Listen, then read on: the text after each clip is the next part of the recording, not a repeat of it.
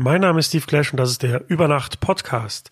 Ich habe mich mit Markus Rosenbaum unterhalten. Markus hat sich als DJ entschieden, an einem gewissen Punkt nur noch Hochzeiten und Firmen-Events zu spielen. Wir sprachen über sein Marketing, über seine Webseite und über andere Aspekte des Hochzeits-DJ-Marktes. Wie gesagt, vor drei, vier Jahren habe ich irgendwie die Website online gestellt und da landest du irgendwie zu Beginn auf der sechsten Seite bei Google und äh, sobald du aber irgendwie zu relevanten Keywords auf der ersten Seite landest, äh, wird's schon mal äh, ziemlich spannend und richtig spannend wird's dann halt, wenn du mal irgendwie äh, DJ und Hochzeit eingibst und vielleicht an erster oder zweiter Stelle landest. Ähm, wobei man ehrlicherweise sagen muss, damals war das ähm, stand neben dem Mixen wirklich äh, das Trinken auch bei uns zwei, dreien im Vordergrund und das waren halt einfach Partynächte und da kam äh, äh, teilweise auch nicht gut gemixt, wirklich alles auf die Plattenspieler und das war, äh, da war äh, der Stilbruch sozusagen äh, Programm.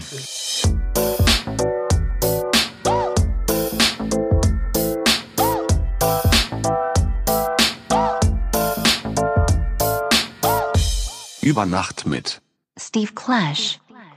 Hi, äh, ich bin der Markus Rosenbaum, bin hauptberuflicher DJ und habe mich in den letzten Jahren ganz speziell auf das Thema Hochzeiten äh, ja, konzentriert.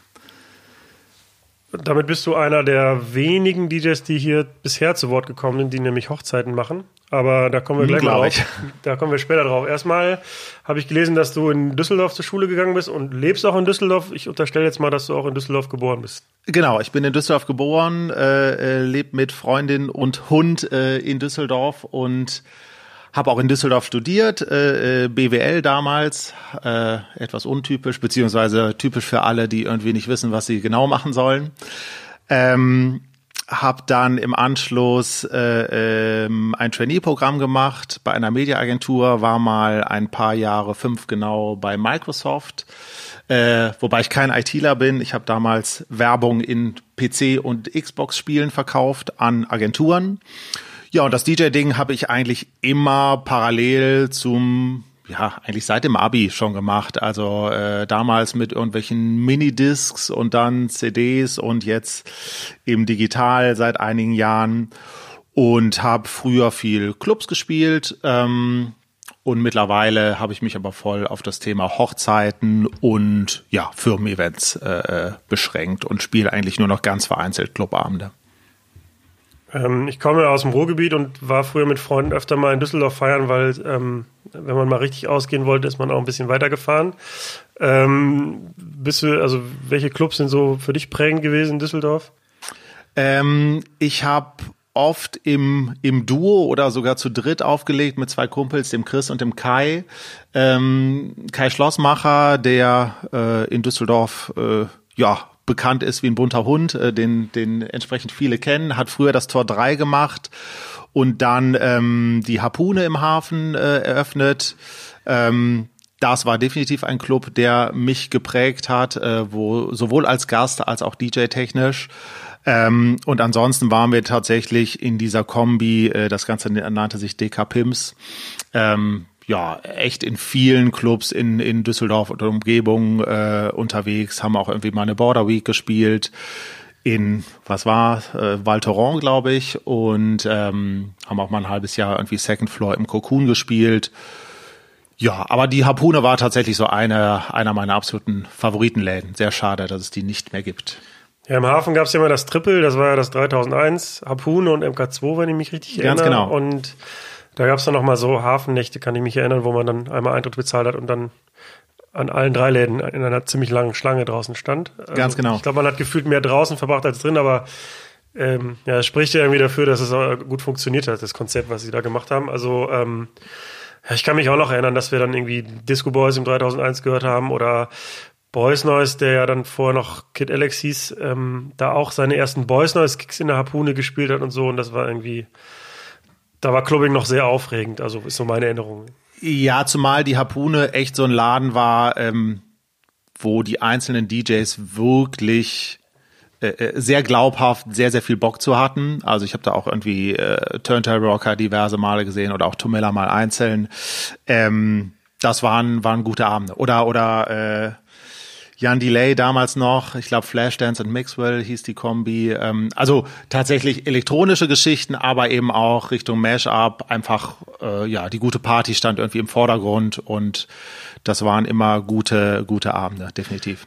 Ich meine mich zu erinnern, dass das 3001 im Jahr 2001 äh, ge ge geöffnet hat und das war ja ähm, ja so ein bisschen größer, auch mit einer sehr hohen Decke. Das, das wirkte halt so wie die anderen Großraumdiskotheken, die im Ruhrgebiet aber zu der Zeit eher geschlossen haben. Ich hatte den Eindruck, dass das Ganze entwickelt sich so ein bisschen Richtung Club. Und plötzlich macht so ein Laden auf, der wieder so riesig ist. Und dann dachte ich, also wie wollen die das denn hinkriegen? Also wenn jetzt alle in die Clubs rennen und keinen Bock auf so große Läden mehr haben, äh, haben sie aber dann doch einige Jahre gut hingekriegt, finde ich, weil die immer ein sehr gutes Booking hatten und ähm, ja, trotz der Größe kam da immer eine ganz gute Stimmung auf. Also zumindest in den Anfangszeiten, als ich öfter mal da war. Mhm. Also äh, der damalige Geschäftsführer, der Fabian Feldmann, äh, hat da echt einen guten Job gemacht, äh, macht auch nach wie vor äh, jetzt in Düsseldorf äh, mittlerweile im Sir Walter die Milchbarreihe. Ähm, sagt ihr vielleicht auch, was war damals im 3001 ja, der, mal, genau, der, ja. der obere Bereich sozusagen. Ähm, nee, das 3001 hat bestimmt sechs, sieben, acht, an die zehn Jahre richtig gut funktioniert, ja. Ähm, mit eurem Projekt, was du gerade genannt hast, habt ihr wahrscheinlich hauptsächlich elektronische Musik gespielt, nämlich. Nee, nee, tatsächlich. Ähm, äh, das, da war erlaubt, was gefiel, und zwar äh, auch im krassen Wechsel, äh, was mir teilweise äh, heute noch zugute kommt, weil natürlich auf Hochzeiten auch ja sehr genreübergreifend äh, äh, Mixen gefragt ist, wobei man ehrlicherweise sagen muss, damals war das ähm, stand neben dem Mixen wirklich äh, das Trinken auch bei uns zwei, dreien im Vordergrund. Und das waren halt einfach Partynächte. Und da kam äh, äh, teilweise auch nicht gut gemixt, wirklich alles auf die Plattenspieler. Und das war, äh, da war äh, der Stilbruch sozusagen äh, Programm. habt ihr auch was produziert zusammen oder seid ihr nur, ähm, also, habt ihr nur aufgelegt? Äh, also das Ganze war ursprünglich mal so ein Jux-Projekt, ähm, weil wir äh, hinten beim Kai äh, in der Harpune erstmalig ähm, auf dem Damenklo aufgelegt haben, wo normalerweise entsprechend Platz für fünf bis zehn äh, Personen ist, wo dann aber regelmäßig irgendwie 50 bis 80 waren. Und in dem Zusammenhang haben wir mal so einen kleinen Track aufgenommen, inklusive Video, aber auch das war äh, mehr äh, Spaßfaktor, als dass wir da jetzt ernsthaft irgendwie äh, Ambitionen hatten, groß rauszukommen. Ja, wenn das noch online ist, dann verlinke ich das auf jeden Fall in den Show Notes. Das muss, ich befürchte, das ist noch online, ja. Das kann man der Welt dann nicht vorenthalten. Ähm, aber parallel, hat es ja schon gesagt, du hast BWL studiert, bis 2002 habe ich gelesen und warst dann Account Manager bei Microsoft. Ähm, das hört sich jetzt erstmal wie so das extreme Gegenteil von dem an, was man auf dem Damenklo in der Harpune gemacht hat. Ja. Ähm, war das vielleicht aus der Idee heraus, okay, jetzt habe ich BWL studiert, jetzt muss ich was in Anführungsstrichen ordentliches machen? Oder hattest du da richtig Bock drauf? Oder wie? Ja, also nach dem BWL-Studium war erstmal dieses äh, Trainee-Programm äh, bei einer Mediaagentur in Düsseldorf und ähm, diese Microsoft-Geschichte, da kam ich so ein bisschen, ja, Jungfrau zum Kinde äh, äh, zu, dass ich bei einer Firma angefangen hatte, die eben diese Werbung in, ähm, also dynamische Werbung in Xbox und PC-Spielen verkauft hat, was damals ein Bereich war, der ziemlich gehypt wurde. Ähm, kurz nachdem ich dort angefangen hatte, weil das war nur eine kleine Sales-Niederlassung in Köln, ähm, wurde die Firma halt von Microsoft übernommen und somit war ich Microsoft-Mitarbeiter für die nächsten fünf Jahre. Wie gesagt, in einem sehr spezialisierten Bereich. So gesehen war es jetzt vielleicht nicht ganz so typisch Microsoft.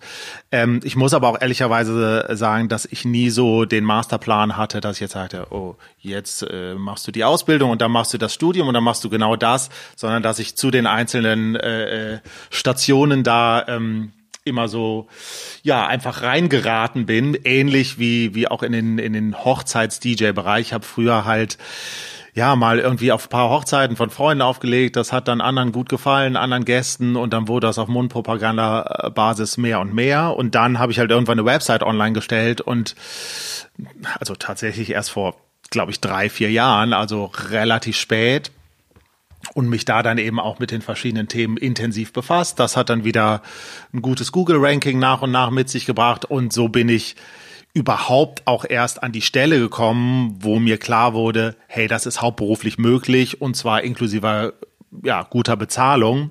Äh, damals war ich nämlich noch ähm, mit einer anderen Sache selbstständig in dem Bereich ähm, ja, auch wieder in einem anderen Bereich. Äh, wir haben Zubehör für iPad und iPhone äh, ähm, umgesetzt, also Schutzhüllen etc. Das Ganze nannte sich German Made. Und ähm, in dieser Zeit wurde das Auflegen immer immer intensiver und dann habe ich halt Mitte 2013 ähm, mit der selbst mit der anderen Selbstständigkeit einen Cut gemacht und habe halt gesagt, hey, ähm, jetzt bin ich eigentlich an der Stelle, wo ich so viele Bookings schon sicher habe, weil eben auch die Vorlaufzeiten bei Hochzeiten ganz enorm sind. Also das Ganze ist recht planbar. Ähm, ja, dass ich diesen Schritt eben gehen kann und voll auf die Selbstständigkeit setze. War denn der Wunsch vorher schon da, das mal hauptberuflich zu machen oder war erst der Punkt erreicht, das zu wollen, als du gemerkt hast, oh, es reicht ja zum Leben? Hättest du es früher gemacht, wenn es möglich wäre oder war, war der Wunsch noch gar nicht da? Ähm, der Wunsch war damals noch nicht da, weil ich mit der anderen Selbstständigkeit auch wirklich ja gut ausgefüllt war und halt ähm, ja die DJ-Geschichte immer ergänzend äh, äh, Spaß gemacht hat. Aber da habe ich dann meine, weiß ich nicht, 30, 40 Abende im Jahr gespielt.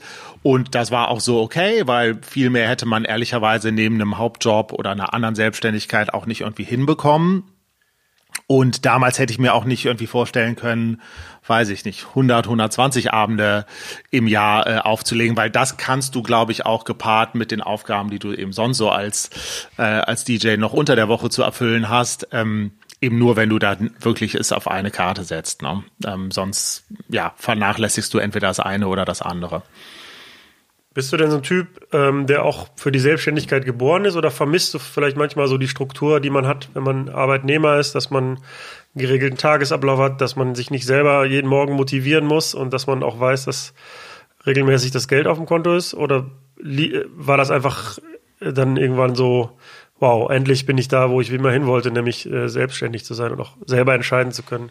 Absolut. Also ähm, ich war auch schon während meines Studiums mit, äh, mit einem anderen Startup, damals war das eine Online-Geschichte, äh, selbstständig mit Freunden und fand das schon immer spannend. Ähm, und jetzt äh, natürlich, gerade jetzt so als ich sage jetzt mal irgendwie Einzelkämpfer, wobei ich natürlich auch Bereiche habe, wo ich äh, mich irgendwie durch externe Freelancer irgendwie beraten lasse. Äh, ähm, aber letztendlich bin ich irgendwie ein Einzelkämpfer ähm, aber äh, das Thema Selbstständigkeit war schon immer was, äh, äh, was mich extrem gereizt hat. Und gerade wenn ich mir dann ähm, ja äh, Freunde oder auch meine Freundin, die irgendwie äh, äh, bei äh, einem Energiekonzern ist, also alles, was so dieses Corporate-Thema äh, angeht. Ähm, also Microsoft war mit Sicherheit ein toller Arbeitgeber, ähm, werden auch regelmäßig ausgezeichnet, aber ich fand es halt schon immer interessant, vielleicht das größere Rädchen in einem, in einem kleineren Getriebe zu sein, als jetzt irgendwie das, das kleine Rädchen im, im, ja, im Riesengetriebe bei einem natürlich äh, Dampfschiff wie Microsoft, irgendwie 90.000 Mitarbeiter äh, weltweit. Ähm, bist du natürlich zwangsläufig ein kleines Rädchen. Ne? Ja, mir geht das absolut genauso. Also ich bin in der Regel nicht finanziell getrieben, sondern meist ähm, von Dingen, die mich motivieren, die mir Spaß machen. Und ja, also in dem Fall habe ich gerne den, den Finan die finanziellen Einbußen, die ich habe, dadurch, dass ich vielleicht nicht meinem gelernten Job nachgehe, gerne in Kauf genommen, einfach nur um ja, so Ziele, die man erreicht, die man sich steckt. Das mögen kleine Ziele sein, aber man kann dann am Ende sagen, so, so, das habe ich selber geschafft irgendwie. Ähm, nicht, dass ich mich scheue davor, irgendwie im Team zu arbeiten oder mit anderen Leuten zusammenzuarbeiten, aber je mehr Verantwortung man hat, je mehr freudigt man sich, also zumindest in meinem Fall, dann über das Ergebnis am Ende. Und das ja, vor allem, ich meine, du, du kannst dich beraten lassen und kannst im Ping-Pong mit anderen auch, auch Dinge äh, realisieren, aber du, du bist am Ende der, der sagt, hey, so wird's jetzt gemacht und dann wird's eben auch gemacht, während du halt in Firmen natürlich auch durchaus deine Vorschläge und Ideen einbringst, was aber noch ne, lange nicht heißt, dass die am Ende realisiert werden. Und das finde ich halt das Spannende. Und ich bin da auch immer jemand, dem ja irgendwie neue neue Dinge einfallen. Äh, ähnlich wie du äh, hier einen Podcast machst, habe ich das für den Hochzeitsbereich irgendwie vor anderthalb gut anderthalb Jahren angefangen. Und ähm, ja, das sind halt heutzutage natürlich auch dahingehend interessante Zeiten, weil äh, du dir ein H5 Zoom und zwei Mikros kaufst und äh, dann geht's los. Also das ist halt irgendwie heutzutage echt spannend, was man durch Online-Tools und durchaus bezahlbare Hardware ähm, qualitativ äh, abliefern kann. Und das finde ich hochspannend. Absolut. Also du bewirbst dich nicht bei einem Radiosender und äh, arbeitest dich dann vom Praktikanten langsam hoch, bis du irgendwann mal vors Mikro darfst, sondern jetzt können wir uns selber vors Mikro stellen und ähm, vielleicht auch damit scheitern, aber letztlich äh, hat man dann wenigstens mal die Chance gehabt, äh, das einfach mal zu machen und sich mitzuteilen, ohne dass man jetzt irgendwie äh, ja, da Jahre Vorlauf braucht oder jemand fragen muss, ob man das mal darf oder so. Das, äh, also ich, ich mag das auch sehr gerne, auf jeden Fall, dass man Dinge einfach tun kann mit relativ wenig finanziellem Aufwand. Mhm. Und dann, äh, äh, du sprachst eben das, das Thema monetäre Getriebenheit an. Ähm, das ist bei mir genauso wenig der Fall. Aber wenn dann natürlich beides miteinander einhergeht, ist das natürlich umso schöner. Absolut. Ähm, und auch äh, ja diese Schnelllebigkeit. Ne? Also äh, wie gesagt, vor drei vier Jahren habe ich irgendwie die Website online gestellt und da landest du irgendwie zu Beginn auf der sechsten Seite bei Google und äh, sobald du aber irgendwie zu relevanten Keywords auf der ersten Seite landest, äh, wird's schon mal äh, ziemlich spannend und richtig spannend wird's dann halt, wenn du mal irgendwie äh, DJ und Hochzeit eingibst und vielleicht an erster oder zweiter Stelle landest. Ähm, für deine einzelne Stadt oder vielleicht sogar äh, national gesehen. Und dann ist natürlich direkt ähm, ja, das nochmal eine ganz andere Nummer. Tatsächlich hat das eine Dynamik äh, genommen, die ich damals völlig unterschätzt habe. Ja, das Schöne in dem Bereich, zumindest in einem gewissen Rahmen, ist ja auch, dass man am Anfang, wenn man gründet, ähm, sagen wir mal, das, was einem finanziell fehlt, dann noch durch Zeit kompensieren kann. Also man kann sich halt diese Sachen alle anlesen und gucken, wie man seine Webseite gestalten muss, damit sie halt ähm, besser rankt. Mhm.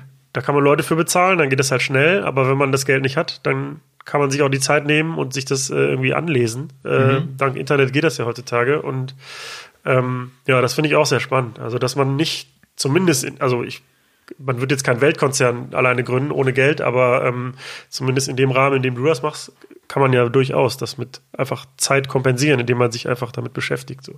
Absolut. Hast du denn, also dieses ähm, Auflegen auf Hochzeiten, war das so ein, ähm, also ist es parallel gewachsen zu deinen Club-Gigs oder gab es irgendwann einen Moment, wo du gesagt hast, nee, da habe ich jetzt keinen Bock mehr drauf, ich orientiere mich jetzt um? Ähm, das ist schon parallel so leicht angewachsen, weil du natürlich, wenn du auf einer Hochzeit spielst, hast du im Zweifel fünf Pärchen da vor Ort, die wahrscheinlich nächstes Jahr heiraten oder übernächstes und daran erinnern die sich zurück und dann fragen die äh, Braut A und Bräutigam B, hey, wer war das denn damals? Oder sprechen dich vielleicht schon am Abend an. So gesehen, jeder Job, den du spielst und wo du gut ablieferst, würde ich sagen, sorgt im Zweifel für ein, zwei potenzielle neue Jobs, ähm, so dass das von Jahr zu Jahr sich schon dynamisch oder leicht anwachsend äh, äh, gezeigt hat. Da habe ich irgendwie mal 15 Hochzeiten gespielt im Jahr, dann mal irgendwie, ich sag mal, auf dem, als es noch so in dem Bereich Mundpropaganda äh, äh ablief, waren es dann so meine 20 Hochzeiten im Jahr und dann habe ich, wie gesagt, Ende 2013 die Website online gestellt und dann hat sich aber schnell ähm, ja massiv etwas getan, wobei ich dann auch sagen muss, man kann es nicht nur auf Thema Website reduzieren, sondern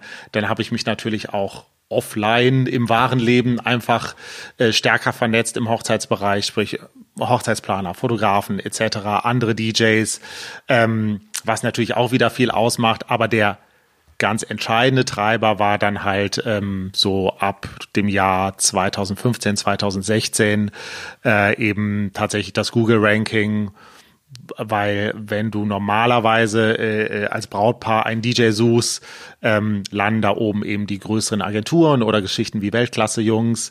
Das sind aber dann wieder die Plattformen, wo die Paare, die wirklich einen individuellen DJ suchen, mit dem sie sich auch vorher irgendwie ausgiebig austauschen wollen, in der Regel nicht zuschlagen, weil ihnen das zu anonym ist. Ähm, und äh, ja, das hat dann tatsächlich in 2015, 16, 17 äh, eine sehr gute Dynamik bekommen. Und ich habe tatsächlich letztes Jahr, ich würde sagen, ich habe so im Split äh, 40 Prozent Firmenfeiern, 60 Prozent äh, äh, Hochzeiten gespielt. Also tatsächlich irgendwie so ja, 65 Hochzeiten plus 45 Firmen-Events, sprich irgendwie so, ich würde sagen so 110 Abende. Das reicht auch. mir, ja, mir zumindest. Wir hatten ja im Vorgespräch schon mal kurz drüber gesprochen, eben, ähm, wenn man so wie ich aus dem, oder du kommst ja auch aus dem Clubbereich, aber ähm, also für mich waren Hochzeiten jahrelang so ein No-Go. Das war so eine Parallelwelt, so die mit der Clubwelt überhaupt nichts zu tun hatte. Ähm, man hatte auch immer so ein Bild vor Augen von einem Hochzeits-DJ, der halt ganz furchtbare Musik spielt. Also wahrscheinlich das, was die, die Zuhörer da hören wollen, aber aus meiner Sicht dann eine ganz furchtbare Musik spielen und das war halt ähm, trotz wahrscheinlich finanziell besseren Umständen immer so ein No-Go. Also das war halt uncool und ich bleibe im Club und so mittlerweile spiele ich ja auch ein paar Hochzeiten im Jahr, jetzt nicht so viele wie du, aber ähm, weil ich das auch nicht so stark forciere. Merke aber, dass es ähm, trotzdem viel Spaß macht, weil die Leute sehr dankbar sind äh, auf Hochzeiten und auch sich jetzt vielleicht die Generation heiratet, die einen ähnlichen Musikgeschmack hat wie ich. Das heißt, dass ich mich auch da im Vergleich zum Club gar nicht so stark umstellen muss. Ähm, hattest du da auch Berührungsängste oder war das für dich immer Selbstverständlichkeit, dass man auch Hochzeiten spielen kann? Ähm, also ich, ich verstehe die Berührungsängste. Ich glaube, dass das tatsächlich so in den letzten drei, vier, fünf Jahren kippt. Also dass, äh, dass das Image von Hochzeiten und zwar zu Recht äh, positiver dasteht, als es vielleicht vor fünf, sechs Jahren war. Und das liegt, glaube ich, wie du gerade schon gesagt hast, an der nachwachsenden Generation von Brautpaaren, die eben ja, schon das suchen. Natürlich gibt's auch immer mal äh, äh, am Abend irgendwelche Klassiker, äh, weil es nach wie vor natürlich eine generationsübergreifende Geschichte ist auf Hochzeiten.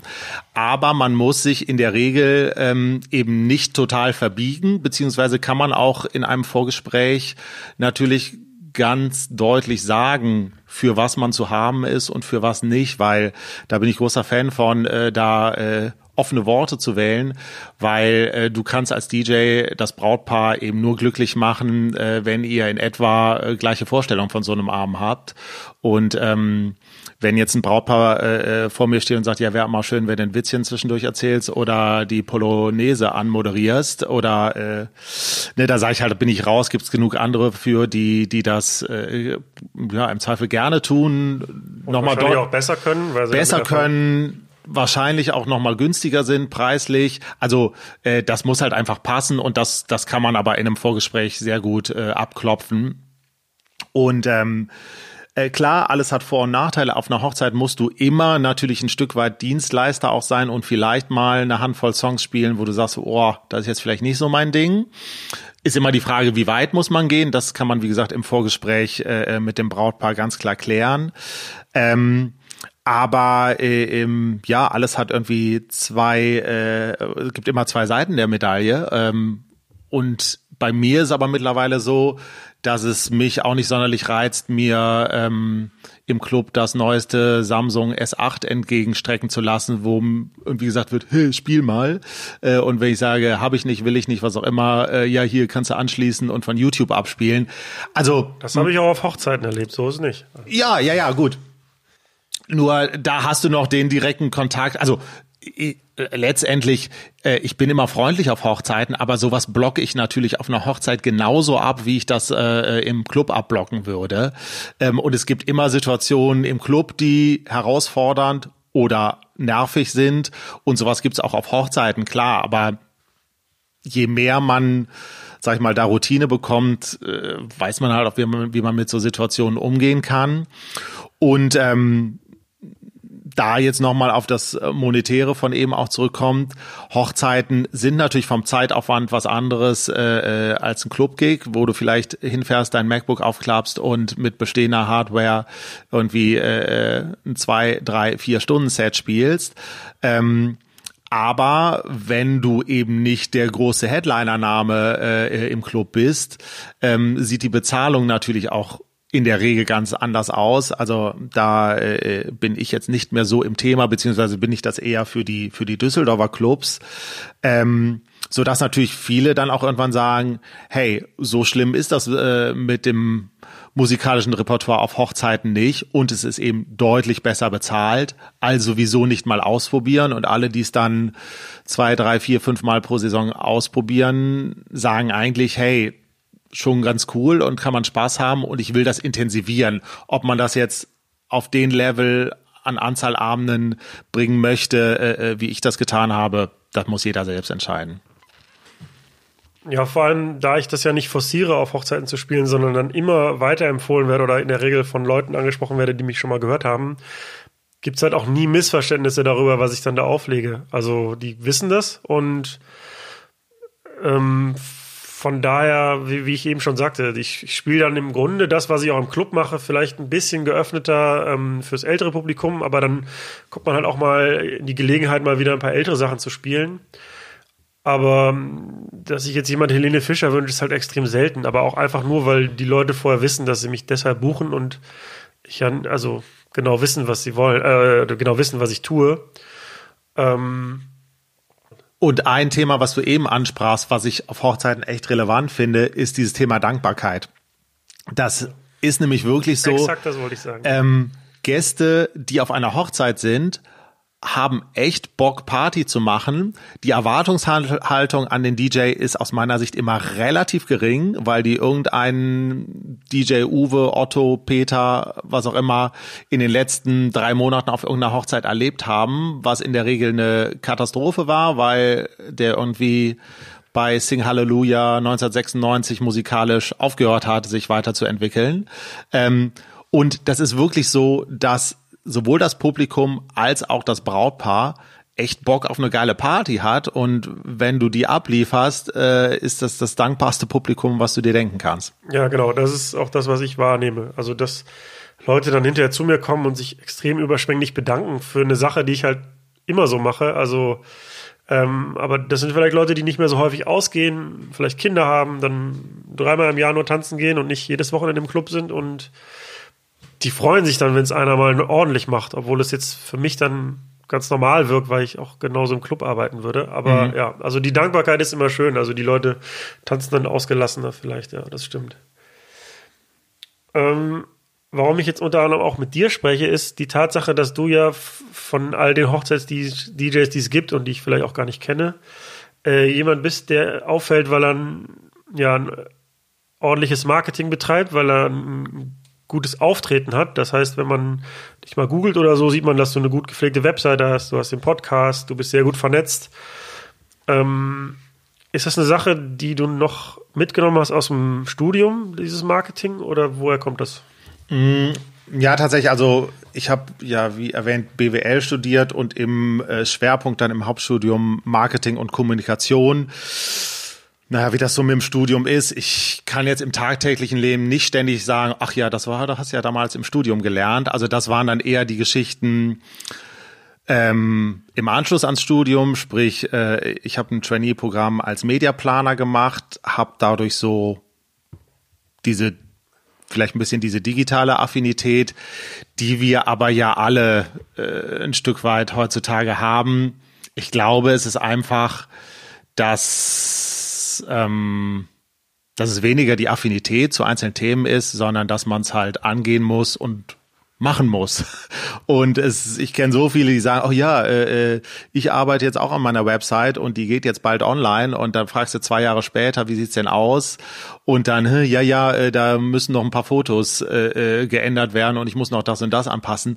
Also eigentlich ist alles relativ easy ja heutzutage, zumal es ja auch irgendwie äh, WordPress oder sonstige Baukästen, also ist alles kein Hexenwerk, aber ich habe immer auch den Eindruck, dass sich viele DJs ebenso auf das Thema, ach ja, ich kenne ja genug andere DJs und die empfehlen mir schon Jobs und ich, also es haben ja gar nicht so viele den Anspruch, äh, da jetzt hauptberuflich Geld mit zu verdienen. Ne? Für die meisten ist es dann eben doch irgendwie so ja, nebenher nettes Geld, aber ähm, wenn man es halt irgendwie konsequent äh, äh, umsetzen will und davon ja dann auch leben können will, dann, dann muss man eben auch eben abseits vom Auflegen und Abliefern am Wochenende eben unter der Woche wirklich Zeit und Energie und zumindest ab der Stelle, wo es einem möglich ist, auch Geld reinstecken. Also das ist tatsächlich die Stelle, ähm, wo sich bei mir am meisten geändert hat, ähm, da ich ab Anfang 2016 ähm, eben auch äh, SEO-technische Geschichten ja aus der Hand gegeben habe und dann Freelancer habe, der das betreut. Ähm, der auch technische Dinge auf meiner Website geändert, ha geändert hat, von denen ich keinen blassen Schimmer hatte. Und klar, du hattest gesagt, man kann sich in alles reinlesen. Man muss nur dann irgendwann eben auch schauen, hey, in welchen Bereichen bin ich stark und da dann eben seine Zeit auch irgendwie reinstecken und vielleicht andere Dinge, wo man nicht so stark ist oder die einem vielleicht einfach nicht so liegen oder Spaß machen, wenn man es sich denn leisten kann, vielleicht auch extern machen zu lassen und zu zahlen. Und das kann natürlich auch nochmal ein echter Hebel sein. Ja, zumal, oder zumindest kann man sich ja darin einlesen, was denn möglich ist und was die Herausforderungen sind, dass man das dann nicht selber programmiert. Das äh, leuchtet mir ein. Absolut. Ich bin auch nicht so, dass ich sage, hier Selfie hochlädt, ist mir auch klar, aber dass man wenigstens das Gespür dafür kriegt, dass gute Fotos wichtig sind, dass ähm, auch eine gut programmierte Webseite wichtig ist, um bei Google zu ranken. Äh, wenn man das weiß, dann kann man sich ja irgendwie Dienstleistungen einkaufen. Aber wenn man jetzt so ins Blinde irgendwie, also so ins, ins, ins Leere hinein irgendwas kauft an Dienstleistungen, das ist natürlich dann schlecht. Bin ich völlig bei dir. Also ich bin jetzt auch nicht der, der sagt, hier hast du mal 3000 Euro, mach mal was Schönes oder, oder optimier mal. Ich bin wirklich immer so, also auch, äh, sei es jetzt, wenn es Designgeschichten, aber auch, auch Google-Optimierung sind, dass ich da irgendwie immer sage, hey, halt mich über alles, äh, ne, also ich will auch bei jeder E-Mail, die da vielleicht mal zwischen zwei Dienstleistern ausgetauscht wird, irgendwie äh, in CC stehen und wenn ich dann 80 Prozent dessen verstehe, was da in dieser E-Mail steht, ist das gut. Und es ist aber auf jeden Fall so, dass ich diese 80 Prozent auch verstehen will oder idealerweise mehr, um irgendwie auch zu hinterfragen, ne, wofür gebe ich gerade irgendwie Geld aus. Ähm, also klar, da gebe ich dir völlig recht. Nur, ähm, ne, dass man sich in Basics einliest und auch immer versucht, auf dem aktuellen Stand zu bleiben, weil Dinge ändern sich ja auch äh, äh, stetig.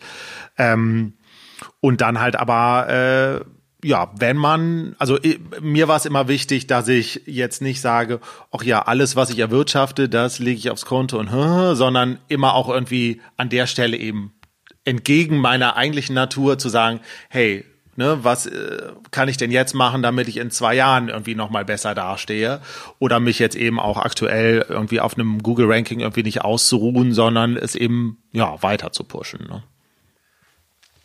Ja, DJ-Booking war ja auch immer so ein Ding, was man nicht, also weder früher noch heute, weder im Club noch auf Hochzeiten irgendwie über gelbe Seiten oder so hingekriegt hat. Ähm, meistens ist es ja in solchen Bereichen so, dass entweder man kennt jemand oder man wird es halt googeln im Zweifel.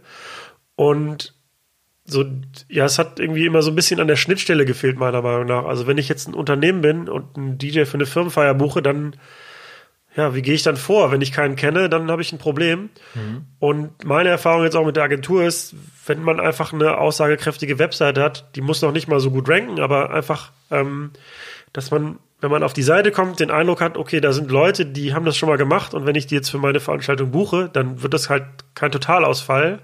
Da sind die immer schon sehr glücklich. Also nicht, weil es keine gute Konkurrenz gibt. Es gibt wahrscheinlich einen Haufen guter DJs da draußen, die das genauso gut machen könnten. Aber ähm, dieses Vertrauen zu schaffen, ist halt schwierig, weil diese Leistung halt nicht messbar ist.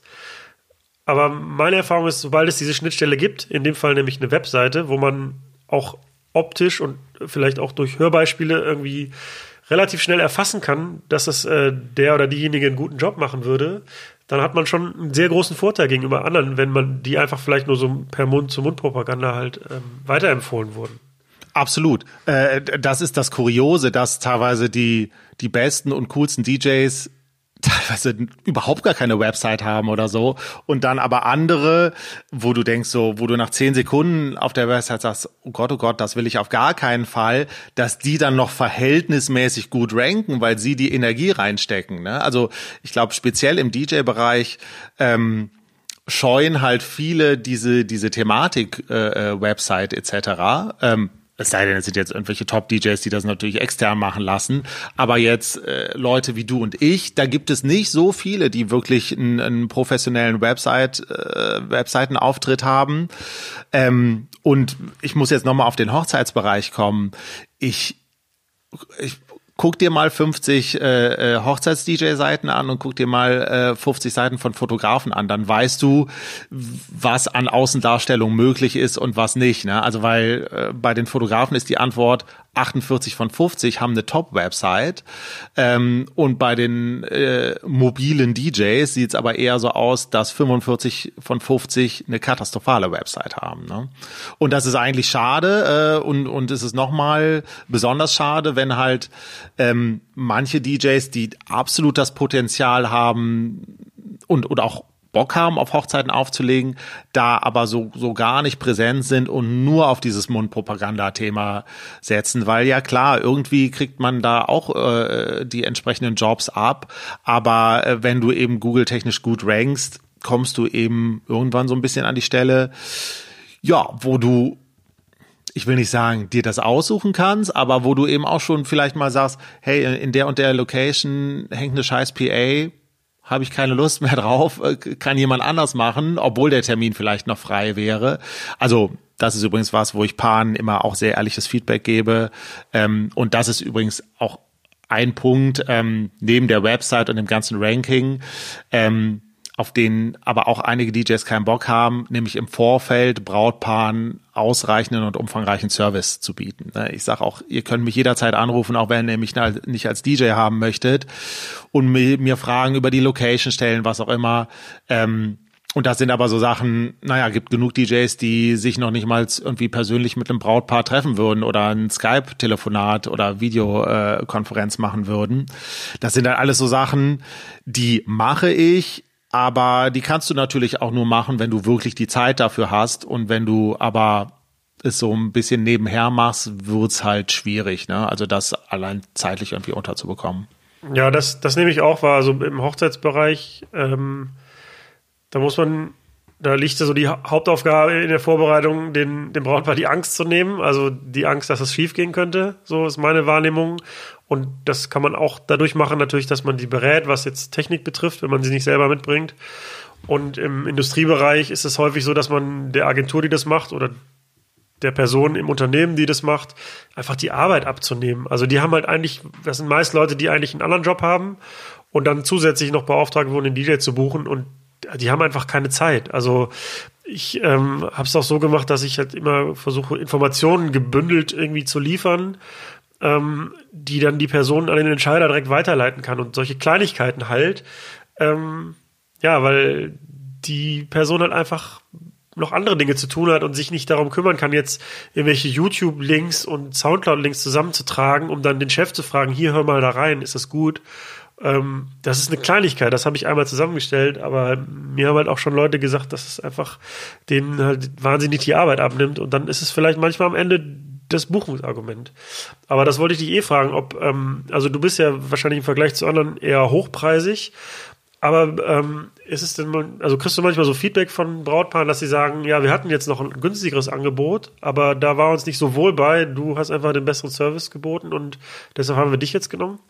Mhm, also sagen wir mal so, ich werde relativ gezielt immer angefragt äh, und auch wissend, wo ich in etwa preislich liege, also weil ich einen Startpreis zumindest auf der Website kommuniziere. Ähm, es ist zusätzlich so, dass ich eigentlich tatsächlich, bevor ich ein ganz konkretes Angebot rausschicke, also ich schicke eine Paketpreisliste raus an die Paare vor einem Vorgespräch, aber das ganz konkrete Angebot schicke ich erst nach einem Vorgespräch, weil ich dieses Vorgespräch eben absolut essentiell finde, um eben ganz klar zu machen, hey, äh, Topf und Deckel passen hier zueinander. Ähm, weil ich würde auch ehrlich sagen, wenn ich irgendwie in einem Vorgespräch ein ungutes Gefühl hätte, ähm, dass ich irgendwie sage, hey, ich glaube, das passt irgendwie nicht so gut. Ähm, und im Anschluss schicke ich dann äh, dieses Angebot. Natürlich gibt's immer auch mal Paare, äh, die mich anfragen und irgendwie meinen Preis nicht vorher gelesen haben und die dann irgendwie sagen, ja, das ist jetzt irgendwie mehr, als wir dachten, wir schauen uns noch mal um. Das ähm, ist zuletzt sogar ein Ticken mehr geworden, weil je höher du rankst, desto mehr Leute erreichst du, die sich vielleicht eben auch dann nicht gezielt für dich als DJ interessieren, sondern einfach erstmal nur schlau machen.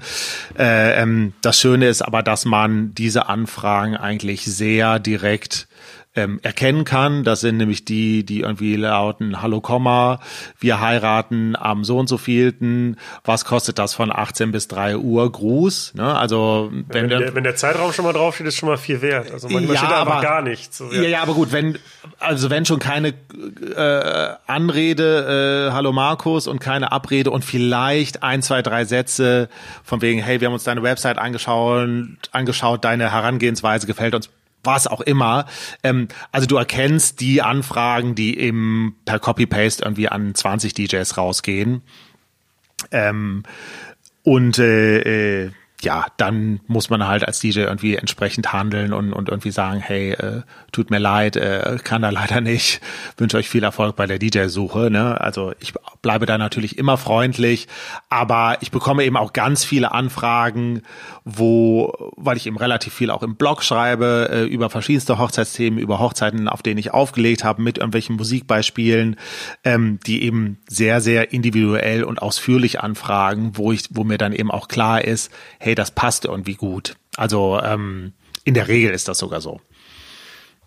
Argumentierst du denn auch immer, also du nennst dann einen Preis und sagst, ja, das wirkt jetzt teuer, aber ihr bekommt auch das und das? Oder verlässt du dich darauf, dass die Leute hm, bewusst dich auswählen und auch bereit sind, dann den hohen Preis zu bezahlen? Also ich komme tatsächlich äh, relativ selten überhaupt in die Situation, dass ich mich da in dem Sinne rechtfertigen muss oder so. Aber natürlich erläutere ich äh, Brautpaaren dann schon mal auch einfach so ein ähm, Gesamtstundenaufwand für eine Hochzeit, also persönliches Vorgespräch, vielleicht sogar noch mal äh, gemeinsam mit dem Paar in die Location fahren, um sich irgendwie Gegebenheiten bezüglich Sound und Licht anzuschauen, ähm, Austausch mit Trauzeugen vorab etc. pp an dem Tag selbst, Anfahrt, Abfahrt, Aufbau, äh, weil tatsächlich bringe ich die Technik selbst mit.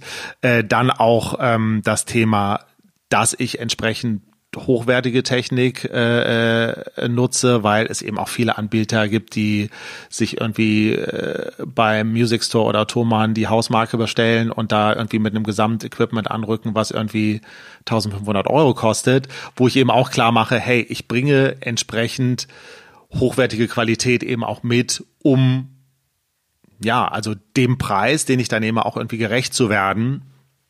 Und äh, es ist aber eben relativ selten, dass jetzt gesagt wird, oh, wie kommst du denn auf den Preis? Ähm, sondern äh, häufig ist es so, also A, buchen mich natürlich Paare, die entweder angestellt sind und einen ganz vernünftigen Job haben oder B, Paare, denen das Thema Musik und Party auf ihrer Hochzeit einfach extrem wichtig ist und C, halt einige Selbstständige, die einfach auch verstehen, wie man eine Selbstständigkeit kalkulieren muss und dass in so einem Preis 19 Prozent Mehrwertsteuer drinstecken, dass äh, diese Summe versteuert werden will und da man als Selbstständiger diverse andere Dinge für äh, oder von zahlen muss, ähm, so dass tatsächlich in ganz wenigen Fällen überhaupt nur diese Situation aufkommt, wo ich in so eine Art Rechtfertigungsmodus verfallen muss. Also die Leute, wenn sie sich buchen, wissen auch schon ungefähr, worauf sie sich einlassen und ja, ja, wollen dich halt auch dann genau dafür und sind bereit, das zu bezahlen. Also ähm, die Situation, die du ansprachst, gibt es manchmal vereinzelt, ähm, wenn das Geschichten sind wie Du hast vor sechs Jahren auf meinem 30. Geburtstag aufgelegt, jetzt heirate ich, hast du Zeit am so und so vielten? Ähm, wo natürlich die Antwort ist, ja, ich liege heute auf einem ganz anderen Preislevel als vor sechs Jahren, als das nebenberuflich auf Hobby-Level äh, lief. Auch wenn ich damals vielleicht nicht entscheidend schlechter aufgelegt habe, habe ich heute als Selbstständiger und als Hauptberuflichkeit natürlich einen anderen Kostenapparat dahinter. Also muss ich auch andere Preise nehmen. Da gibt's dann vereinzelt mal ähm, auch die Situation, wo gesagt wird, uh, damit hätten wir jetzt nicht gerechnet, weil wir haben noch den Preis von vor sechs Jahren im Kopf und dann erklärt man das und dann gibt es mal die Situation, wo gesagt wird, oh, nee, das ist uns irgendwie too much, aber in den meisten Fällen ja, verstehen dann die Auftraggeber oder Brautpaare eben auch, ja, dass man das halt dann heute nochmal auf einem etwas anderen Level oder ja, mit einer anderen Professionalität auch nochmal macht. Und vor allem muss ich denen auch erklären, hey, äh, gerade was Samstage im, im Sommer angeht, ist es halt ein bisschen so, ja, ich könnte euch jetzt 500 Euro entgegenkommen, aber das wären 500 verschenkte Euros, weil morgen oder in zehn Tagen wird das nächste Brautpaar kommen, was mich für den Samstag haben will. Und da muss ich dann an der Stelle natürlich auch ein Stück weit, äh, da kommt der BWLer durch bei mir. ja, ich merke das gerade an so ähm, beliebten, also bei, bei einem beliebten Datum, wie der fünfte, fünfte ist es, glaube ich, dieses Jahr und letztes Jahr war es der weiß ich gar nicht mehr, so erste, siebte, 17 oder irgendwie so Daten, die man sich halt leicht merken kann. Dann, mhm. also da habe ich, glaube ich, sieben Sachen abgelehnt und die achte dann gemacht oder so, weil das einfach. Ja, ganz kranker Termin ist auch der 18.8.18 dieses Jahr. Ja, oder der war das, wie auch immer. Ja, ja, genau. Äh, ich habe auch mal was Schönes erlebt. Also ich, das ist aber schon richtig lange her. Da war gerade in der Anfangszeit, als ich aufgelegt habe, da habe ich eine Hochzeit gemacht mit einem Freund, haben wir zusammengespielt. Und dann haben wir irgendwie aufgelegt und dann ging das in, diese Spielephase über und die, ähm, die Brauteltern so, ja, ja, geht, Jungs, geht mal zum Buffet, holt euch auch mal was. Und dann haben wir uns gerade den Teller aufgeladen und die Spiele gingen los und der Bräutigam hatte, glaube ich, schon von vornherein nicht so richtig Bock auf die Hochzeit. Also zu heiraten schon, aber ihm war das, glaube ich, alles ein bisschen zu klassisch. Und ähm, bei, bei dem Spielepfad ist ihm dann irgendwie die Hutschnur geplatzt und er hat dann gesagt, ich habe keinen Bock mehr auf den Scheiß und ist abgehauen. Und dann standen wir da beide irgendwie am Buffet, wir beiden DJs mit einem vollgepackten Teller und alle Augen auf uns so. Ja, mach doch mal was, mach doch jetzt mal Stimmung, Jungs. Also war natürlich eine Herausforderung, weil der Bräutigam gerade die Hochzeit verlassen hatte, weil er keinen Bock mehr hatte. Ähm, ist dir auch schon mal sowas passiert oder gibt es irgendeine Anekdote? Ja, tatsächlich, ich habe eine Anekdote. Ähm, ja, letzte Saison im August 2017. Ähm, das war, ähm, normalerweise spiele ich häufig schon zum Essen, irgendwie so akustische Geschichten, ja, loungig, chillig, äh, äh, natürlich mit entsprechender Lautstärke. In dem Fall war es aber so, dass die zum Essen ähm, noch äh, Live-Musik hatten und vor allem auch nach dem Essen einen Location-Wechsel in einen Gewölbekeller hatten, so dass ich irgendwie erst um halb zehn da ankam. Und das erste, was ich, äh, als ich den Parkplatz gesucht habe, äh, gesehen habe, war ein Krankenwagen ähm, weil irgendwie der dreijährige Sohn irgendwie eine Treppe runtergestürzt war und äh, man nicht genau wusste, ob der sich irgendwie äh, Band gerissen oder irgendwas gebrochen hat. Auf jeden Fall waren dann die nächsten zweieinhalb Stunden echt so, dass die ähm, Braut mit dem Kind äh, in der Uniklinik war, was echt für zweieinhalb Stunden eine ganz ja, mulmige Gesamtstimmung irgendwie so natürlich vermittelt hat. Also A, weil die Braut nicht da war, B, weil über kurz oder lang jeder mitbekommen hat, was passiert war, da diese Ungewissheit im Raum war. Ähm, letztendlich kam bei raus, es war irgendwie nichts Wildes, die mussten nur in der Uniklinik auch irgendwie ein paar Minuten warten. Sie war irgendwie um 12 Uhr wieder da, die haben den Eröffnungstanz gemacht und dann war es eine umso ausgelassene Party hinten raus. Aber das war dann schon so, ähm, äh, sowohl ein komischer Moment, als ich da ankam, als auch so dann zu Beginn der Party, weil normalerweise ist ja dann Party-Kick-Off irgendwie mit dem Eröffnungstanz, wo es dann aber irgendwie um halb elf hieß, ja, den machen wir auch, aber schauen wir mal, wann sie wieder hier ist. Also, ähm, ja, das, das, das war so eine Situation. Oh Gott, vor allen Dingen dann muss man das ja auch irgendwie versuchen zu kompensieren, diese schlechte Stimmung und äh ja, also es war dann halt so, es war vor allem so, dass ich natürlich dann irgendwie ein bisschen mit angezogener Handbremse weiterhin irgendwie auch nur so, ja, ich sag mal, irgendwie Warm-up gemacht habe, weil es irgendwie ja aufgrund der Stimmung einfach noch nicht angesagt war, jetzt irgendwie äh, ausgelassen richtig Gas zu geben. Aber wie gesagt, das hat sich dann so äh, roundabout um, um 0 Uhr aufgelöst. Äh, zum Positiven. Ja, sowas Unangenehmes hatte ich auch mal. Das war auch in der Anfangszeit ähm, meiner DJ in Anführungsstrichen Karriere.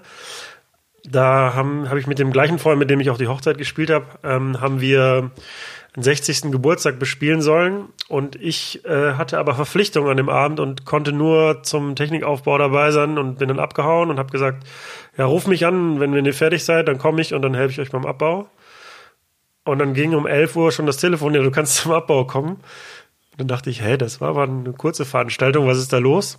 Hat sich herausgestellt, dass ein Gast, auch Anfang 60 oder so, zur Sexbomb von Tom Jones etwas zu stark über die Tanzfläche gewirbelt ist und der hat dann einen Herzinfarkt erlitten auf der Tanzfläche das, äh, und ist dann auch an den Folgen gestorben später. Und ähm, ja, das hat auch ein bisschen auf die Stimmung gedrückt und die Veranstaltung war dann auch sofort vorbei. Andererseits dachte ich auch, also warum nicht zu Sexbomb auf der Tanzfläche sterben? Also ich dachte gerade auch, ist das nicht irgendwie der Tod, der uns irgendwann mit dem Kopf auf dem Mischpult äh, bevorsteht? Na, schauen wir mal. Aber ja, das klingt jetzt äh, makaber. Nein, nein, nein, nein, bittere Geschichte, total. Ähm, aber äh, Sowas habe ich zum Glück auf Hochzeiten. Also ich habe noch andere krasse Stories, wo ich teilweise äh, äh, nicht weiß, ob die Stimmen äh, gehört äh, von anderen Hochzeiten. Aber das würde jetzt zu weit führen. Und wie gesagt, dadurch, dass ich selbst nicht dabei war, kann ich auch nicht beschwören, dass es wirklich so war, wie es mir zugetragen wurde. Fehlt dir manchmal so das im Club auflegen oder so musikalisch ein bisschen experimentierfreudiger zu sein, was ja auf Hochzeiten in der Regel nicht möglich ist? Mm, nicht wirklich. Nee, ähm, also die Clubsituation fehlt mir nicht, weil ich das halt wirklich oft und häufig irgendwie gemacht habe. Ähm, übrigens, auch damals hat man ja eingangs zugesprochen, Harpune etc. immer irgendwie total genreübergreifend, äh, was mir heute ähm, echt viele Vorteile bringt, auch einfach mal rigoros, entweder harten Cut oder Genres, die auf den ersten Blick nicht zueinander passen, irgendwie ineinander zu mischen. Ähm, da hilft diese damalige Harpune-Party-Serie äh, auf jeden Fall. Äh, ansonsten das Clubthema ähm, also ich befasse mich ja trotzdem irgendwie mit, mit aktueller Musik, sicherlich nicht in dem Ausmaß, wie es ein, ein Club-DJ tut, der vielleicht noch gezielt sogar irgendwie auf ein, auf ein bestimmtes Genre ähm, spezifiziert ist. Aber nö, also kann ich nicht sagen, dass mir das total fehlen würde. Und wie machst du das musikalisch, wenn jetzt so ein neues, ein neues Single von Justin Timberlake rauskommt, wie ja aktuell der Fall ist? Spielst du dann direkt und guckst, was passiert, oder wartest du erstmal ein bisschen ab und ähm, guckst so, wie, wie die sich so verhält und ähm, spielst du erst später dann oder gar nicht möglicherweise? Hm, also tatsächlich auf Hochzeiten ist es schon so, dass Songs irgendwie ein Stück weit schon bekannt sein müssen. Also speziell jetzt irgendwie äh, Filthy heißt das, ne? Neue Justin. Ja, Beziehungsweise gibt, neue, ja, heißt, gibt zwei. Suppliers, ja. Genau, also ich, ich glaube, Suppliers wird etwas massentauglicher sein. Äh, Ich glaube, Fil Filthy äh, würde auf Hochzeiten äh, bedingt nur funktionieren. Während sowas wie Can't Stop the Feeling natürlich in 0, nix. Aber das war halt einfach auch sehr schnell klar, dass das total tanzbar ist und, und bei jedem funktioniert. Ähm, ansonsten so äh, äh, so Geschichten. Ich, ich probiere immer Dinge aus, also manchmal dann auch irgendwie so im, im, im Warm-up etc. Ähm, zum Beispiel hier äh, NERD äh, äh, Lemon mit Rihanna. Das sind so Sachen, ja, das kann mal funktionieren auf einer Hochzeit, aber auch mal nicht. Aber dann ne, spiele platziere ich das eher im Warm-up oder hinten raus, wenn ich vielleicht auch schon ein bisschen besseres Gefühl habe, wie die so ticken. Das hat aber im Club auch nicht so gut funktioniert, wie ich mir das vorgestellt habe. Nur dazu, äh, das Ganze. Ja, das, ich finde das kurios. Ich, ich finde es eigentlich gut ab der Stelle, wo Rihanna einsetzt. äh, es, kursieren, es kursieren auch schon so Edits im Netz, wo dann einfach der Anfangspart abgeschnitten wurde. Ja, genau. Also diese erste, weiß ich nicht, dreiviertel Minute, Minute äh, ist Sorry, Pharrell. Genau. Ähm, ja, aber grundsätzlich gilt natürlich, ne, es sind Klassiker gefragt, es sind auch Dinge, äh, also ganz schönes Beispiel ist äh, oder war damals äh, Happy von Pharrell. Das habe ich irgendwie zwei, drei Mal am Anfang gespielt, als es irgendwie noch nicht so bekannt war und es hat echt nicht gut funktioniert. Dann kam irgendwie dieses 24-Stunden-Video, was einmal quer durch YouTube und Facebook gejagt wurde und dann konntest du das ein Jahr nicht wegdenken, bis du dann irgendwann wieder an der Stelle bist, wo alle sagen, äh, nee, haben wir jetzt oft genug gehört. Aber ähm, die Aussage ist eigentlich, äh, ja, die Leute müssen es schon mal irgendwie gehört haben, weil dir das natürlich nie was bringt, wenn dich drei Gäste extrem abfeiern für irgendeinen Song, äh, den du schon hast oder überhaupt kennst, so ungefähr. Ähm, aber der Rest der Gesellschaft so sagt, hey, äh, what the fuck, ne? Ähm, also es sollte schon mainstreamig sein, wobei ich natürlich immer versuche und das auch in der Regel schaffe, ähm, sämtlichen komplett abgedroschenen Kram eben wegzulassen. Also äh, äh, ich möchte kein Safri-Duo und ich möchte kein Summer of 69 und It's Raining Man und äh, ich könnte dir jetzt viele andere aufzählen. Ähm, und das ist aber das Schöne, mich fragen halt eben die Brautpaare an, die genau eben auch sagen, hey, genau das wollen wir eben nicht. So gesehen, das matcht schon immer ganz gut musikalisch. Und ähm, wie informierst du dich über Musik? Hörst du viel privat oder wie machst du das? Äh, ich tausche mich natürlich auch mit, mit anderen DJs und Kollegen aus. Dann ähm, benutze ich als, als Edit Remix Plattform, habe ich eigentlich nur einen Zugang bei äh, Direct Music Service.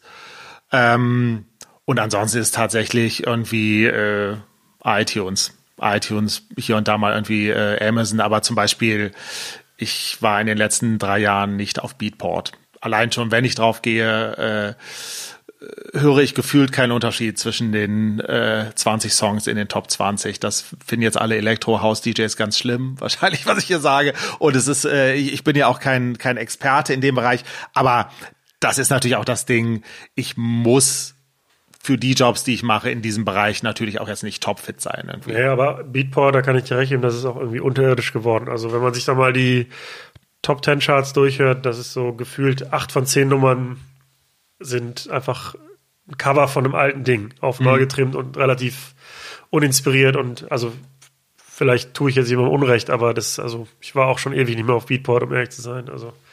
Also ich höre natürlich jedes äh, Steve Clash Mixtape mir intensiv an.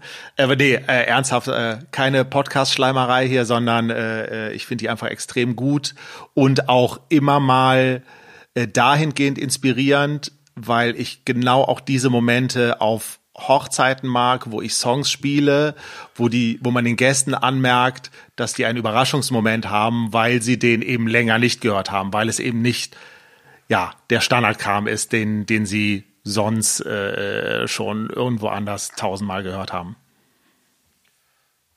Der Bereich vom Auflegen ist ein Bereich, wo es viel zu lange viel zu wenig Frauen gab, die ähm, sich aktiv beteiligt haben. Ne, das klingt jetzt so, als ob sie nicht wollten, sondern also es gibt einfach nach wie vor zu wenig Frauen, die auflegen, meiner Meinung nach. Mhm. Es hat sich im Clubbereich ein bisschen gebessert, besonders in so großen Städten wie Berlin funktioniert es dann besser, meiner Meinung nach, als in anderen Regionen. Ähm, wie ist es im Hochzeitsbereich? Du kannst es wahrscheinlich besser beurteilen als ich. Ähm, hat sich da auch was getan? Ähm, also es tut sich ein bisschen was. Ähm, ich habe ehrlicherweise jetzt nicht äh, flächendeckend für die Bundesrepublik so den Übersicht, äh, die Übersicht. Bei uns ähm, in NRW ist es relativ überschaubar.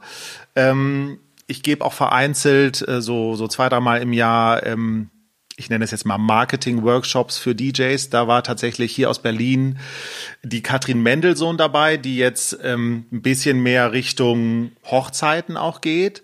Aber äh, im Großen und Ganzen nehme ich das auch als krasses Missverhältnis wahr. Ich weiß nicht, ob es daran liegt, gibt es die nicht oder erfährt man nichts von ihnen oder der Gedanke, der mir eben noch kam, ich verbinde mit dem DJ-Ding immer so tatsächlich mehr das Club-Ding und dieses genre-spezifische Auflegen. Ähm, aber äh, es, es wäre natürlich grundsätzlich was. Äh, also das gilt genauso, wie ich dem männlichen Club-DJ sage, hey, das, das Hochzeitsthema kann super interessant für dich sein, wenn du eben offen dafür bist, ein Stück weit Dienstleister zu sein und eben genreübergreifend zu spielen und zu mixen. Ähm, gilt das natürlich genauso auf Hochzeiten. Ne? Also ich glaube, da bist du ja, hat man null irgendwie Nachteil als DJ. Ähm, kann mir jetzt nicht vorstellen, dass die Braut sagt, nein, ich möchte aber keine Konkurrenz auf meiner Hochzeit stehen haben mit einer hübschen äh, äh DJ-Frau. Ähm, aber also jetzt zumindest für NRW gesprochen, äh, habe ich noch nicht so viele kennengelernt, beziehungsweise alle, die ich kennengelernt habe, waren tatsächlich dann sehr äh, äh ja clublastig und dann eben eher auf ein Genre beschränkt. Ja, es gibt ja auch den, Ander also den Fall andersrum. Du sagtest gerade, dass es möglicherweise ein Szenario gibt, wo die Braut dann sagt, ich möchte keine Frau, die das macht. Aber es gibt ja auch das ähm, Szenario genau andersrum. Das merke ich auch bei der Agentur manchmal, dass Leute gezielt anfragen, weil sie eine Frau haben wollen, weil es immer noch so ein exotisches Thema ist. Und in einem gewissen Grad lasse ich das dann auch zu, wenn ich merke, dass der Kunde äh, trotzdem daran interessiert ist, dass die Person oder das Du oder wie auch immer ähm, einen guten Job abliefert. Aber wenn ich jetzt merke oder merken würde, dass ein Kunde ähm, eine Frau buchen will, weil sie gut aussieht oder weil, weil äh, aus irgendwelchen anderen Gründen, die nicht damit zu tun haben, dass die Person gut auflegt, dann würde ich das halt auch ablehnen, weil ich ähm, also das ist ja exakt das, was ich ja nicht möchte, damit erreichen möchte, sondern ich möchte halt eine Gleichberechtigung schaffen und nicht, dass äh, wenn Frauen auflegen, sieht's gut aus und wenn Männer auflegen, dann hört sich's gut an. Das ist ja, ähm, ja genau das Gegenteil von dem, was ich erreichen möchte. Ähm, aber das ist ja auch immer noch so ein Faktor, dass also irgendwelche C-Promis oben ohne irgendwie auflegen und also auflegen jetzt in Anführungsstrichen und dann aber auch diesen ja, diese, diese Basis dafür, dass endlich mal mehr Frauen auflegen, halt auch wieder komplett zerstören, weil das immer assoziiert wird mit, ja, da legt jemand oben ohne auf oder weiß ich nicht, mit dünn bekleidet. Absolut bin ich völlig bei dir. Aber ich nehme das übrigens im Event-Firmenbereich tatsächlich häufiger so wahr, dass es genau dieser Ansatz ist. Nein, das ist aber äh, cooler, wenn wir da ein Mädel stehen haben. Äh, also habe ich persönlich tatsächlich schon mal zwei, dreimal gehabt, dass ich für Agenturen Angebote geschrieben habe, ähm, wo ich dann nicht gebucht wurde und es am Ende hieß, ja, hatte nichts mit dir und deinem Auflegen zu tun, aber soll halt ein Mädel sein. Und teilweise eben auch ähm, mit, mit dem Hintergrund, ja, äh, äh, wir wollen was fürs Auge haben, so ungefähr. Was natürlich äh, genau das bedient, was du gerade äh, äh, meintest. Übrigens, was mir noch einfiel, ähm, äh, mit eine befreundete Hochzeitsplanerin hatte mich mal angefragt für eine Hochzeit, wo ich aber nicht konnte. Und dann kam ähm, eine DJ aus Berlin auch äh, zum Einsatz. Ich weiß nicht, ob dir das was sagt. DJ EPEC. Ne, habe ich noch nicht gehört. IPEK. Ähm, hat wohl einen super Job gemacht. Wobei das auch jetzt keine Standard-Hochzeit war, sondern wirklich ist eher clublastig gefragt war, ja. Ja, also für mich gibt es auch keinen erklärbaren Grund, warum das nicht auch mehr Frauen machen sollten. Deshalb kann ich da auch nur jeden ermutigen, äh, das einfach mal zu machen, weil absolut es fehlt einfach so. Was würdest du denn jetzt jemandem raten, egal ob männlich oder weiblich, der sagt, ich möchte jetzt entweder generell DJ werden oder ich bin DJ und möchte eher in den Hochzeitsbereich. Ähm, was würdest du demjenigen raten zu tun am besten? Mhm. Also die, die ähm, noch nicht DJ sind oder in den Bereich äh, äh, wollen, aber noch wirklich so in den Anfängen sind, da würde ich echt sagen, war mein Einstieg damals super. Also das wirklich für verhältnismäßig kleines Geld drei, vier, fünf, zehnmal zu machen, weil das bringt dir A Erfahrung, B auch die Erkenntnis, macht mir das wirklich Spaß, will ich wirklich in den Bereich rein. Und wenn du das am Anfang für kleineres Geld machst, ähm, naja, ich will jetzt nicht sagen, wenn du verkackst, ist dann nicht so schlimm, aber ähm, wenn du jetzt direkt hochpreisig einsteigst, was auch gar nicht so einfach wäre jetzt ohne ohne gute Website etc., ähm, dann hast du natürlich äh, schon mehr zu verlieren oder vielleicht legst du mal irgendwie auf einer Hochzeit von Freunden auf. Wenn man dann erkennt, dass einem das Thema wirklich äh, Spaß macht und man da tiefer reinrutschen möchte, dann ähm, ganz klar Thema Website, Facebook, Instagram, also die, die Klassiker so, aber eben auch ganz klar äh, Offline-Vernetzung. Äh, Fotografen sind äh, Top-Multiplikatoren, also speziell auch Hochzeitsfotografen weil die auch mit einer ähnlichen Vorlaufzeit, also ne, ein Paar bucht erst eine Location, dann Fotograf und DJ und dann kommt irgendwann Deko und Catering und weiß der Geier was. Also mit denen vernetzen, die auch in etwa zu, äh, zu der gleichen Zeit äh, angefragt werden. Und da eben ähm, ja, so ein bisschen, äh, ich will jetzt nicht sagen Klinken putzen, aber sich eben austauschen mit den einzelnen Dienstleistern im Hochzeitsbereich. Es gibt eigentlich in allen größeren Städten ähm, auch äh, Hochzeitsdienstleistertreffen, wo dann die unterschiedlichsten Dienstleister äh, für Hochzeiten hinkommen, Hochzeitsplaner, Fotografen, Floristen etc. pp.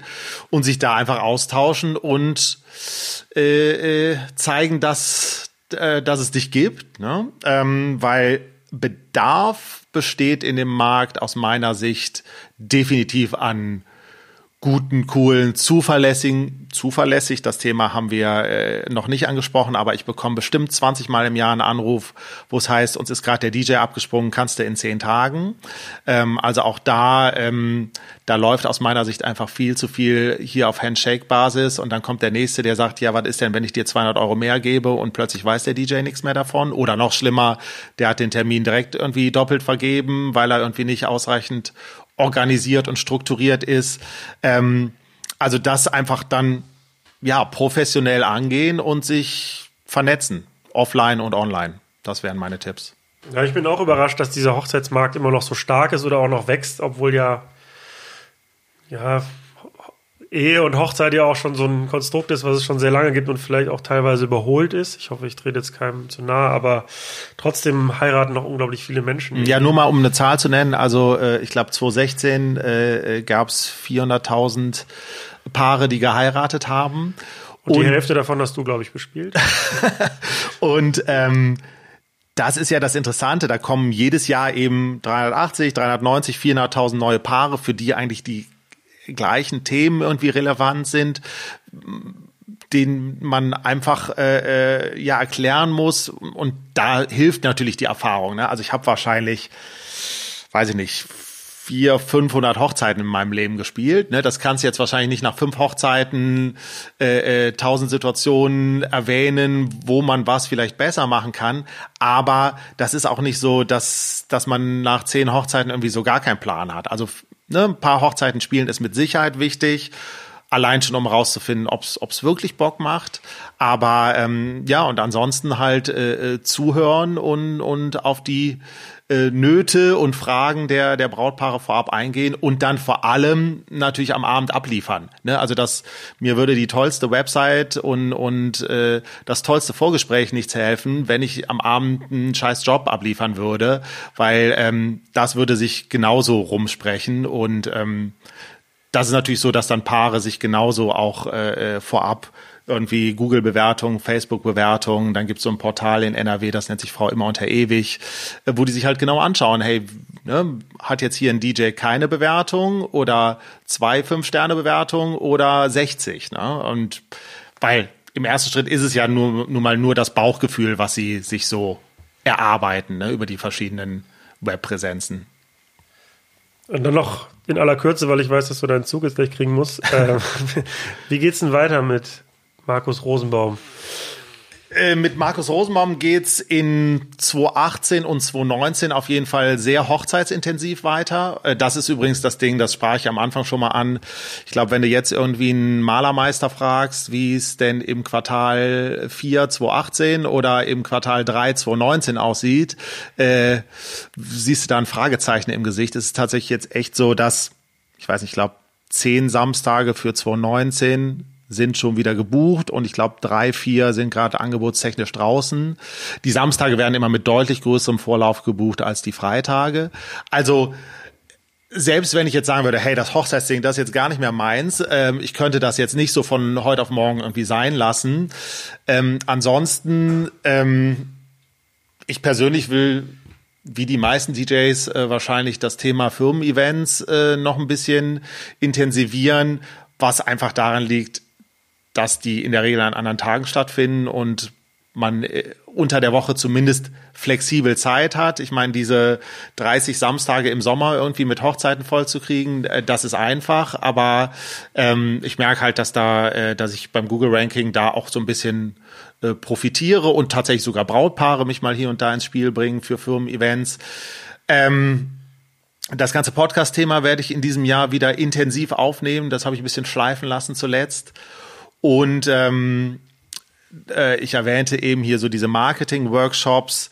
Äh, da bin ich aktuell an der Stelle, wo ich ein bisschen drüber nachdenke, weil ich habe das immer physisch als Workshop in Düsseldorf beziehungsweise in Hamburg gemacht, aber da dann eben die DJs wirklich in einen Hotel-Konferenzraum zu bekommen, ganz Tag da zu sitzen, ähm, für einen auch zugegebenermaßen nicht geringen Preis, ist nicht ganz einfach.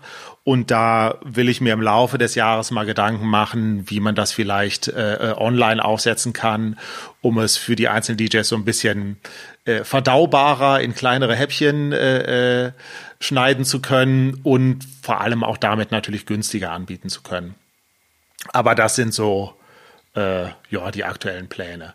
Wobei mir oft auch was einfällt. Also Thema Podcast, äh, äh, mir kam die Idee irgendwie im Januar 2016 und im April ging das Ding irgendwie online. Wahrscheinlich war das bei dir kein entscheidend größer Vorlauf. Das ist halt immer heutzutage echt nett, dass man irgendwie so Dinge dann einfach verhältnismäßig schnell umgesetzt kriegt. Ich danke dir für das Gespräch, für die Zeit. Ich danke dir. Cool. Hat Spaß gemacht. Ciao. Ciao. Das war der Übernacht-Podcast. Vielen Dank fürs Zuhören und vielleicht interessiert dich ja noch Folge 10 mit Philipp Stürer von 4Artist. Ja, es ist alles viel schneller geworden. Also da damals, da gab's, da hat man Freitermine eingesammelt mit dem Fax. Es gibt einen Off-Day und dann, ähm, also wir wollten halt ins Tempodrom, weil das ist für, für so eine Veranstaltung halt perfekt. Und da war halt so, ja, geht nicht, äh, da ist der Zirkus drin. Und dann habe ich irgendwann, haben wir halt äh, Tempodrom gesagt, geht nicht. Und Weihnachtsschau im Januar fand ich jetzt nicht so geil.